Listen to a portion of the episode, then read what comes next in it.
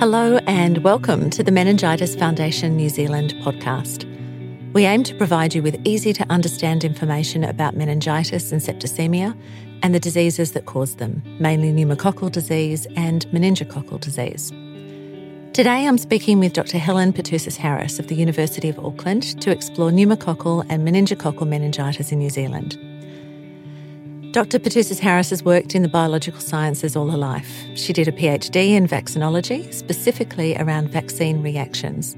She worked at the Immunisation Advisory Centre at the University of Auckland between 1998 and 2018, where she's developed a passion for all things vaccine. Currently, Helen has an appointment as a senior lecturer in the Department of General Practice and Primary Healthcare, and her teaching is largely around vaccination.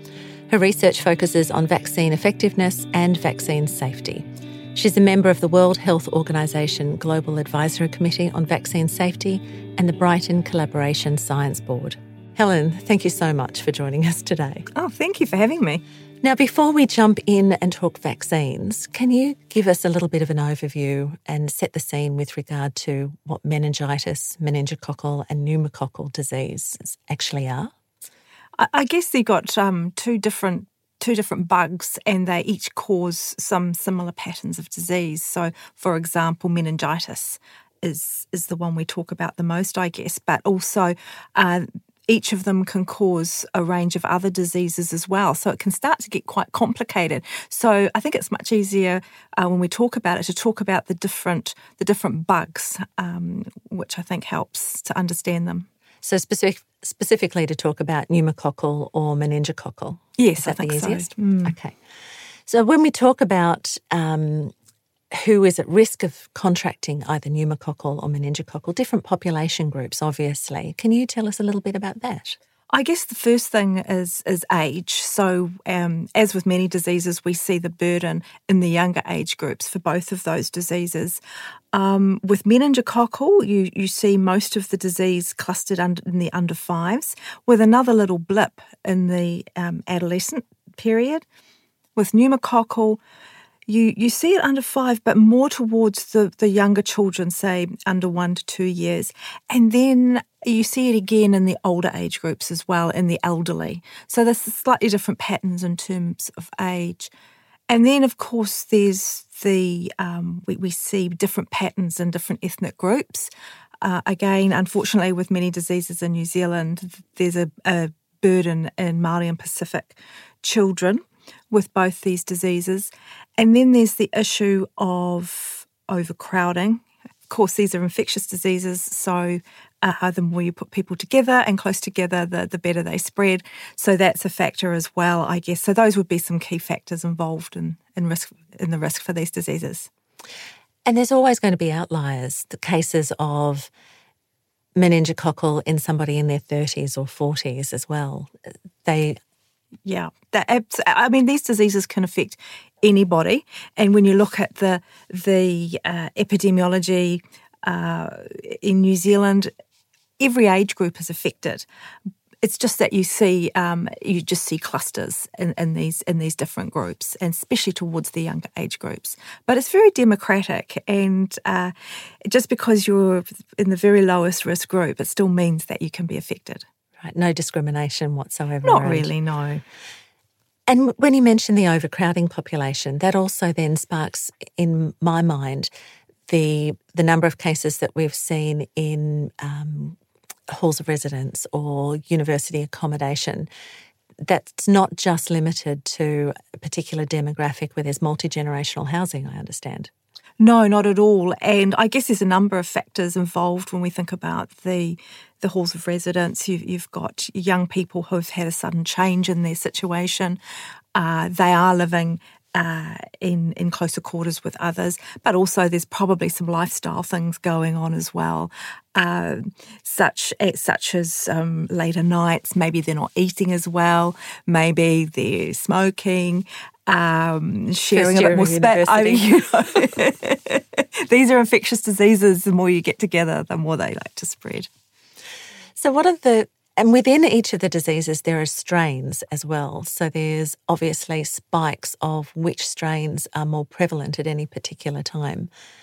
Yeah, that's right. So, so for example, with, with the meningococcus, we've got uh, we've got meningococcal group A, B, C, W, and Y will be the major groups.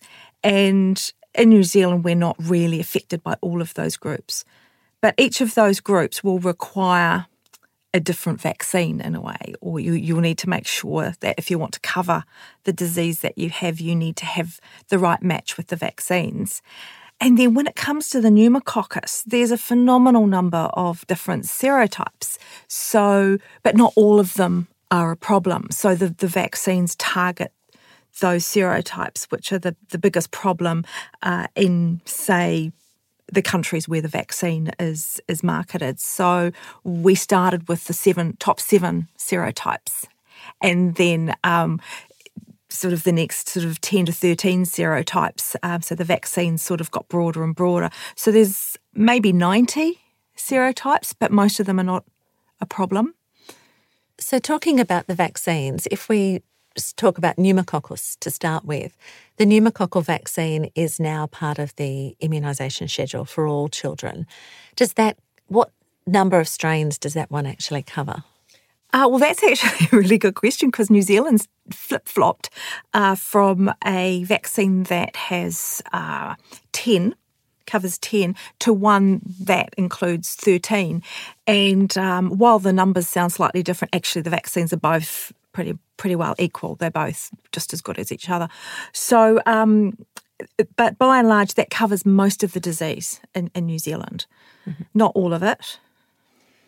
And vaccinating children is that in any way protecting that older population that you said was also susceptible to pneumococcus?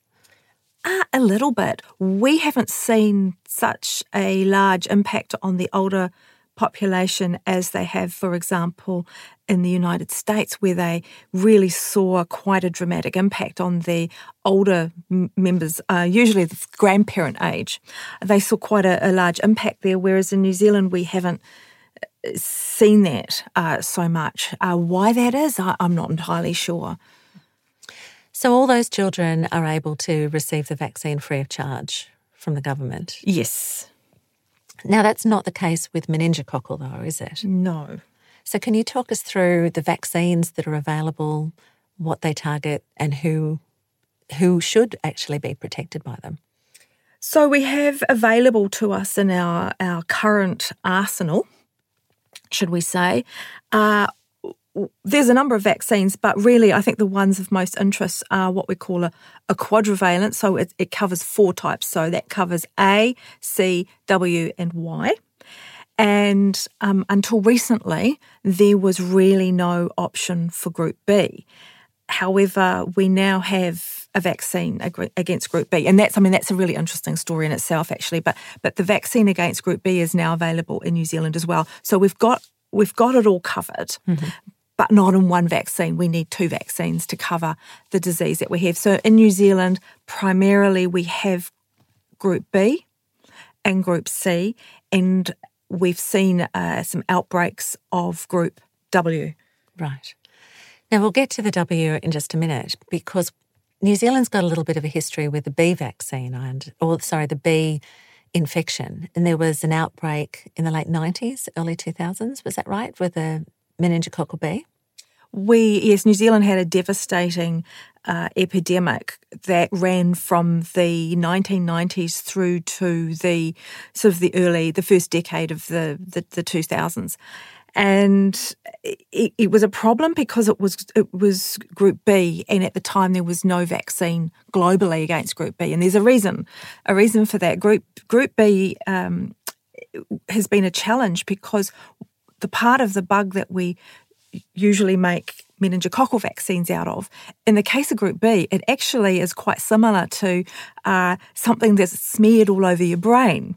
So, so first of all, you don't want to be provoking an immune response against that, and mm. second of all, it's very you you probably wouldn't mount an immune response because that's um, you've deleted all the uh, immune uh, immune cells that can attack your brain tissue, I guess. So, so that wasn't a place to go. So, so really, there was no option um, that could address Group B in general. But in the case of New Zealand, as with a few other countries, our Group B outbreak was caused by what they called a, like a clone. So instead of a whole lot of different Group Bs, most of the disease was caused by one like a clone. And that meant it was possible to make a, a tailor made vaccine against this called an outer membrane vesicle vaccine. And it really just it takes a chunk from the outside of the of the bug called a, a vesicle, a little a little bit that blebs out on the outside of the bacteria, and, and it turns that into the vaccine. And that's been uh, approach has been taken before very successfully in Cuba, and also uh, Norway uh, developed a, a similar vaccine successfully. So, what New Zealand did was develop um, with a big collaboration with with lots of multinational organisations like the WHO, you know, the, the pharmaceutical industry, the Norwegian Institute of Public Health, along with New Zealand's Ministry, University of Auckland, and uh, and ESR, developed a, a vaccine based on the Norwegian vaccine that was tailor made to our epidemic. So that's where that vaccine came from, but it, was really considered only useful for that particular for that particular strain. and it took a while to develop it to test it and then to roll it out and by the time it was rolled out our epidemic after about a 15 year rampage thousands of cases um, and which devastated so many sort of lives and, and, and the lives of their families um, finally, when it came, that epidemic was on the wane mm-hmm. anyway. Mm-hmm. So it made a difference, but but not not as big a difference as it might have if it had come earlier. Right.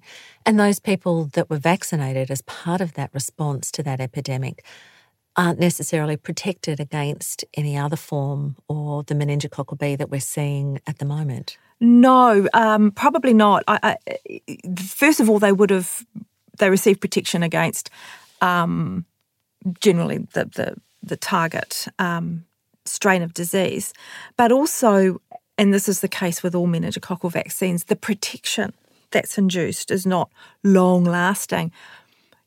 You make um, you make a, a lovely immune response and you make a good memory, so you've got a good memory to that. But in the case of meningococcal disease, it moves so fast, so that when people get an infection um, and their antibodies in their blood have waned, so even though they've got other types of immunity sitting there waiting, uh, to, you know, for the day, um, it's not fast enough. So if your antibodies in your blood have waned, which it does over a few years, you might not be protected anymore. And what you would need would be a booster dose of vaccine to maintain that protection. So, unfortunately, no, immunity is not, uh, or should we say, immunity is probably lifelong. You remember it, but you're not necessarily prepared Able to fight it um, quick enough because of the uh, the really fast uh, mm-hmm. onset of this disease. Whereas other slower moving diseases, you've got time to get, get yourself into gear. This you might have 24 hours, and that's just. And that's one of the characteristics of pneumococcal and meningococcal disease, isn't it? As to how fast it actually can impact an individual. Really, really quick. And that's a big ask of the immune system sometimes when, when it's been sitting quietly there, uh, unbothered by these organisms for a while, to suddenly uh, recall this and, and um, act fast enough. So that is one of the challenges to maintain uh, the protective antibodies in a person's blood long term is, is, is you know quite a challenge. So we have a Meng B um, vaccine that's available now, and it's obviously on the private market, so it's not funded by the government. Who should be getting vaccinated for meningococcal B? I think, um, well, I think you probably need to consider both both types of vaccines we've got if you want to cover your, you know, you, you want coverage for the types that are uh, really circulating in New Zealand. So you so that's the B. You really the need two vaccines. And if you were to ask me which one should I have, I'd be thinking, well, both a 50. Yeah, it's a bit of a 50-50 split. Um, I'm thinking, you know, based on emerging data, that the Group B vaccine is quite looking. It's looking like it's quite broadly protective. So it does protect beyond uh, just Group B. We know that. It, it, it um, how far beyond? You know, we're we're still waiting for more data, but that's looking like a, a very broadly protective vaccine. So that's great. The other, you've got four types in there. Um, and we know that it's effective against those four types. So I think it's that's a really difficult um, So that's the ACW and Y. C is ACW&Y. very popular in, or prevalent within New Zealand. It is. it And is. The, the W, we're seeing an emerging Spikes, number of cases. Can you talk a little bit about what we've seen over the years with the emergence of the W? Um, we've had some, the patterns in New Zealand uh, have gone uh, Group A outbreak in Auckland in the 80s. Uh, after that, it was there was a mass campaign with a, a- an older type of vaccine, and we didn't see Group A in New Zealand again. And then we had the horrific B. Uh, so most of our disease was Group B with a little bit of maybe a bit of C. And then B's been beaten back to a point where we had about it was about 60 40 B and C. So really those were your main ones. And they still are. And I think it still looks, you know, a little bit 60 40 ish there. And what we've seen recently is the emergence, and this is actually a global issue, of a particular type of W.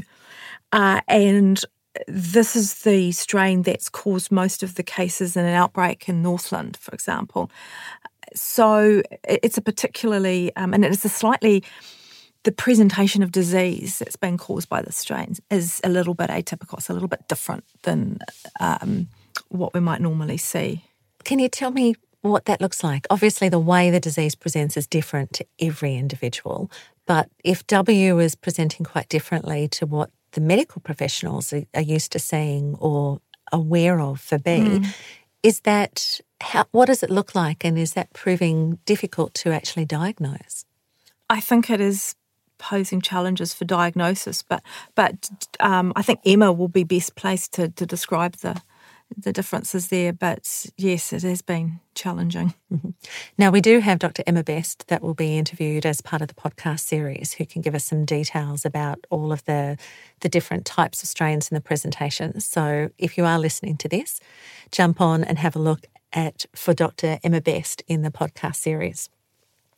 So, coming back to the vaccines, from your area of expertise, when you look at how a vaccine is made and who it is presented to, are there particular groups that should be looking at being vaccinated for ACW, Y, and B?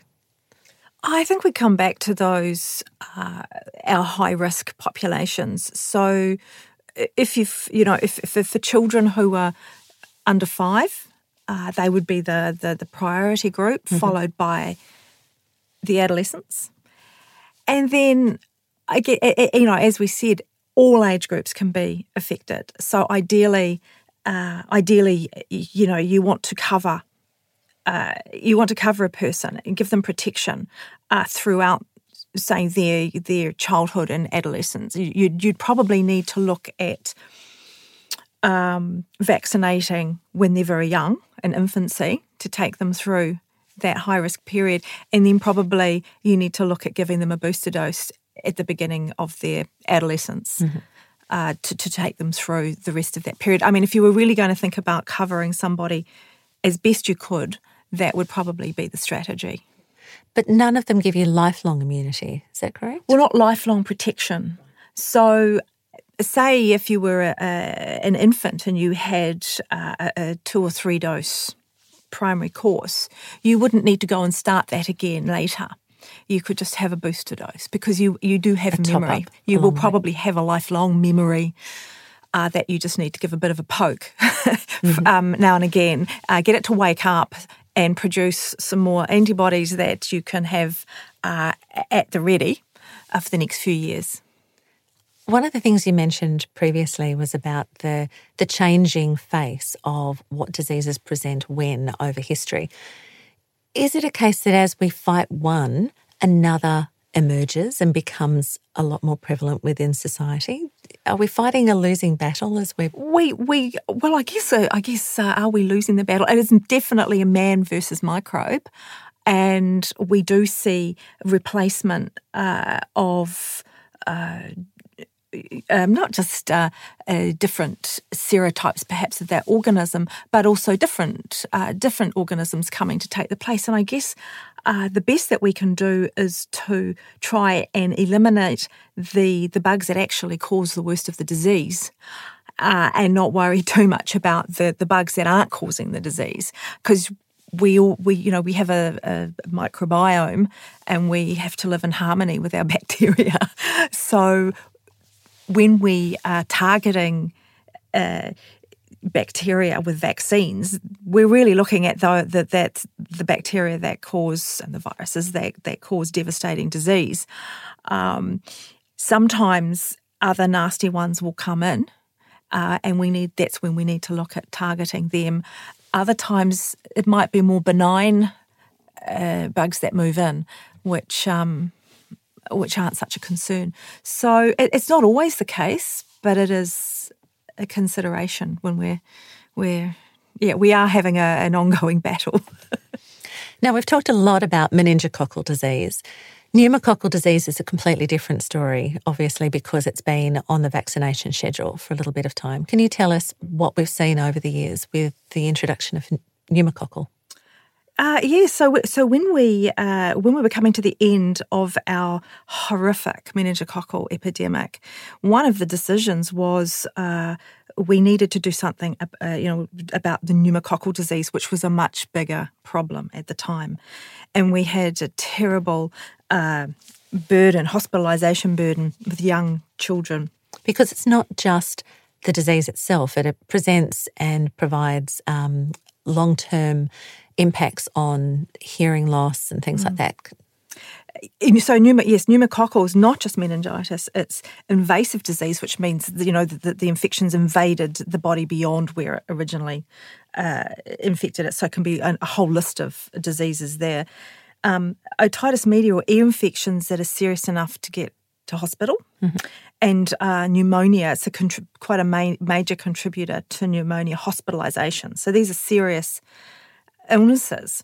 So in 2008, we introduced the uh, pneumococcal vaccine, and very quickly, the invasive, the most serious tip of the iceberg, uh, really started to become obliterated.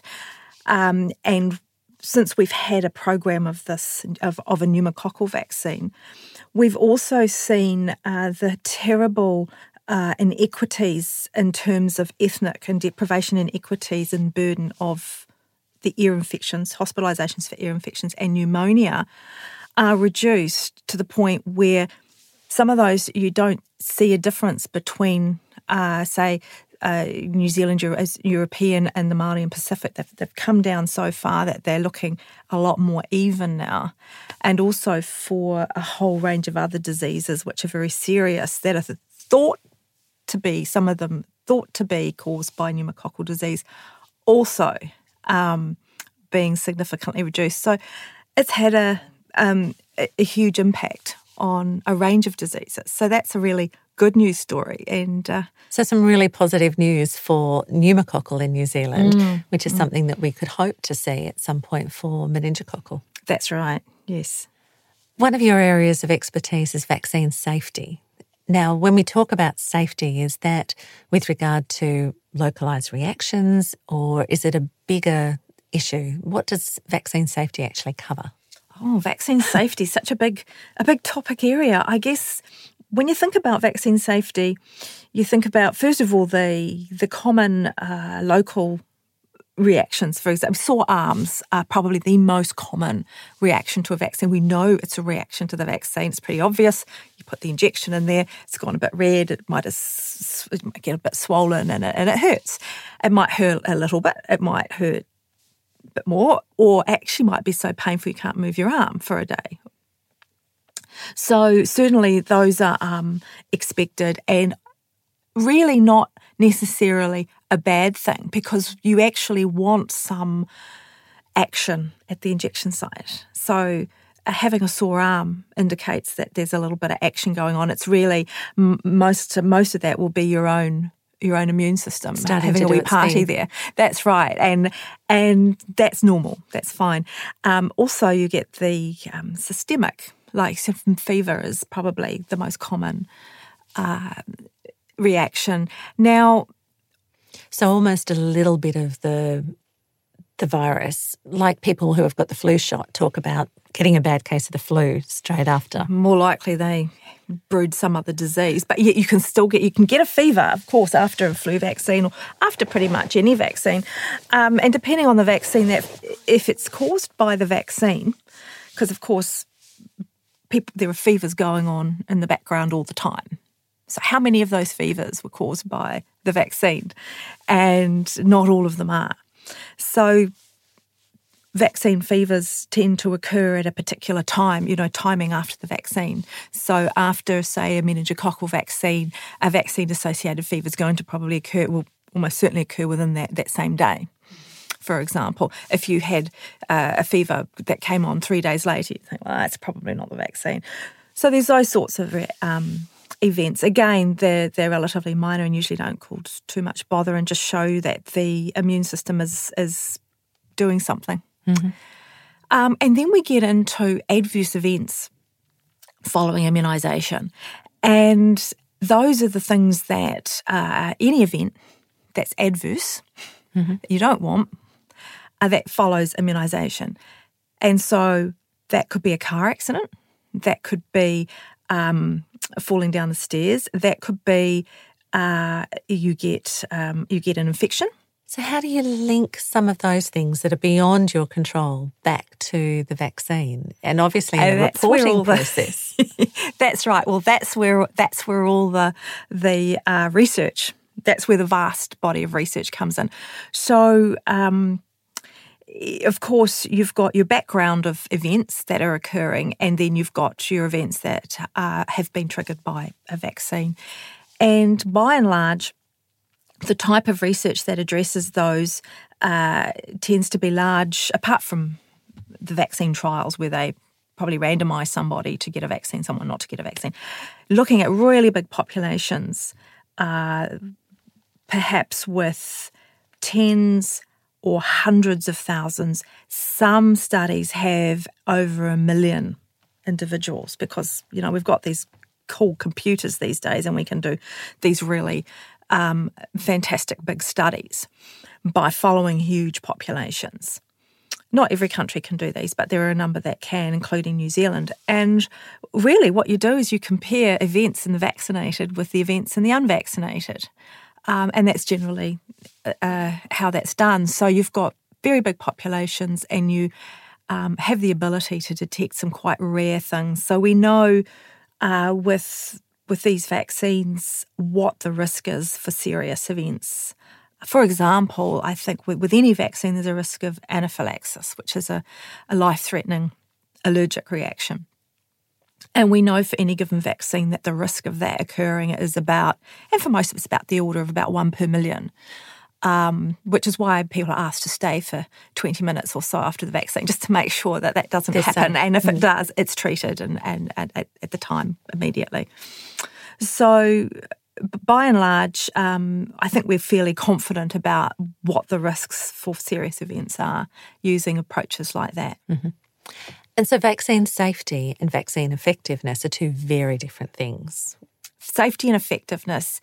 I mean, yes, I, think you tend to measure them in a similar way, again, by comparing the vaccinated with the unvaccinated. So, effectiveness, uh, and we've done a number of, of, effectiveness studies in New Zealand uh, with these vaccines actually, and we we basically compare the attack rate the, the, the, in the people who've received a vaccine with the attack rate in the people who haven't. But one of the sort of the, the, the challenging things is once you introduce a vaccine such as a pneumococcal vaccine or a, a meningococcal vaccine, and the nature of these vaccines, you affect the disease in the whole population, herd immunity, mm-hmm. as people have heard the term herd or, or community immunity. And you actually start eliminating the the bug from the population. So uh, even if you're not vaccinated, you're protected, mm-hmm. um, which is uh, which is great. Also makes it quite hard to actually do some of the studies in the end when you run out of disease, but that's a good thing. So thinking about the outbreak of meningococcal W in Northland that we saw in December 2018 it had obviously been happening in the lead up, months or even longer in the lead up to the time that the outbreak or epidemic was actually called. Can you tell us from your perspective what you know about the the cases of meningococcal W and the vaccine campaign that was launched as a result to to try and stem that spread of disease? As far as I understand, um, it was certainly evident that Northland had a problem uh, and that this problem was caused by this particular uh, type of, of meningococcus. Uh, and even though there were cases in other parts of New Zealand, uh, it didn't really uh, fulfil the requirement for a intervention, and in Northland it did. So. The, so, what were the requirements? How do you? Well, measure? you really look. You, you need to define define uh, I guess, an outbreak or, or in this, an, epidemic, uh, as opposed to a few sporadic cases, uh, and also the rate per 100,000. And in Northland, they had a much higher rate per 100,000 people than the rest anywhere else in the country. Uh, so, you know, even though there might have been cases elsewhere, Northland was clearly a hotspot. So the a vaccination, a mass campaign was launched. Now, to the best of my knowledge, um, it hasn't managed to reach uh, as much of the population as they would have liked mm-hmm. uh, at the moment. And is that because they weren't able to vaccinate all everyone that they had in their target, or that there are other factors at play? They couldn't. They haven't managed to to get uh, as much of their target as they would have liked. Uh, so I, am not quite sure what their target. I'm not sure what the target was, but it's a lot less. You know, they've they've not reached as much as they were like. Um, it was a difficult time of year as it well. Was a it was really a hard. Yeah, there's a lot of factors at play there. I should imagine, and of course, some of these populations are quite hard to reach. So um, it has been done up there before successfully. Uh, in the past, there was a Group C outbreak in um, in Northland, which necessitated a mass campaign just a few years ago in the um, in the earlier two thousands, and and I believe that was that was very successful. So at the moment, to the best of my knowledge. Um, they haven't had any cases in any of the vaccinated. In fact, I think they might have only had a case um, this since year. Since the immunisation yeah, program so was I need to out. check that. But uh, but you, I mean, you don't have to vaccinate everybody to eliminate this bug from the community. Um, but there's obviously going to be a threshold of people that be. you will need to to reach. You do, you mm. do, yeah. So in that case, if you're if you're vaccinating a particular percentage of the population or proportion of the population, are we going to see this disease drop completely in that area, or, we're not actually going to be addressing meningococcal W in other areas of New Zealand. Correct. Uh, the meningococcal uh, bug can be eliminated from the population by a good, uh, a good campaign, and that's been seen in other parts of the world uh, with um, with these vaccines, and very dramatically in Africa with uh, meningococcal A. It was eliminated. The, the, the actual bug was eliminated from uh, the the populations receiving the vaccine. It was very dramatic. So, what would it take in New Zealand to actually eliminate meningococcal from our communities? Um, I think you need to really attain um, a reasonable level of coverage um, in your younger population, and that's so protection example, through vaccination. Yeah, yeah. In the UK, they they uh, uh, years ago uh, they had a, a terrible Group C epidemic, which they addressed with the vaccine, and really Group C disappeared as a problem, as as has been the case in other countries that have introduced a group C vaccine into their program. You can really eliminate that as a problem in the population. Um, and uh, in New Zealand, it's been it's been difficult in that we've had B and C going on.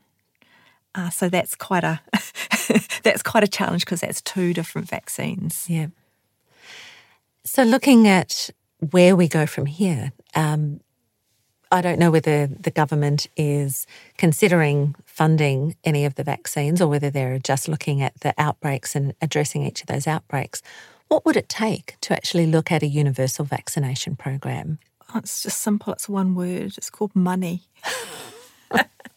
um, the there's a expert advisory group to to Pharmac who, of course, make the money decisions, and and they've recommended meningococcal vaccine um, for some time, but not with the highest priority as some of the other vaccines that we've we've seen. So, for example, recently we have introduced the rotavirus vaccine and the varicella vaccine uh, because those diseases have been a, an enormous burden. So we've got we've got those now. So I guess the next vaccine, um, if we're going to have another vaccine, the obvious choice is meningococcal vaccine. Now, so we're slowly climbing up that priority we're list. Getting, we're getting away. I think we are. And um, of course, it, it, also depends on your disease burden. Now, meningococcal disease is a horrific, horrific disease, uh, but quite rare. Mm-hmm.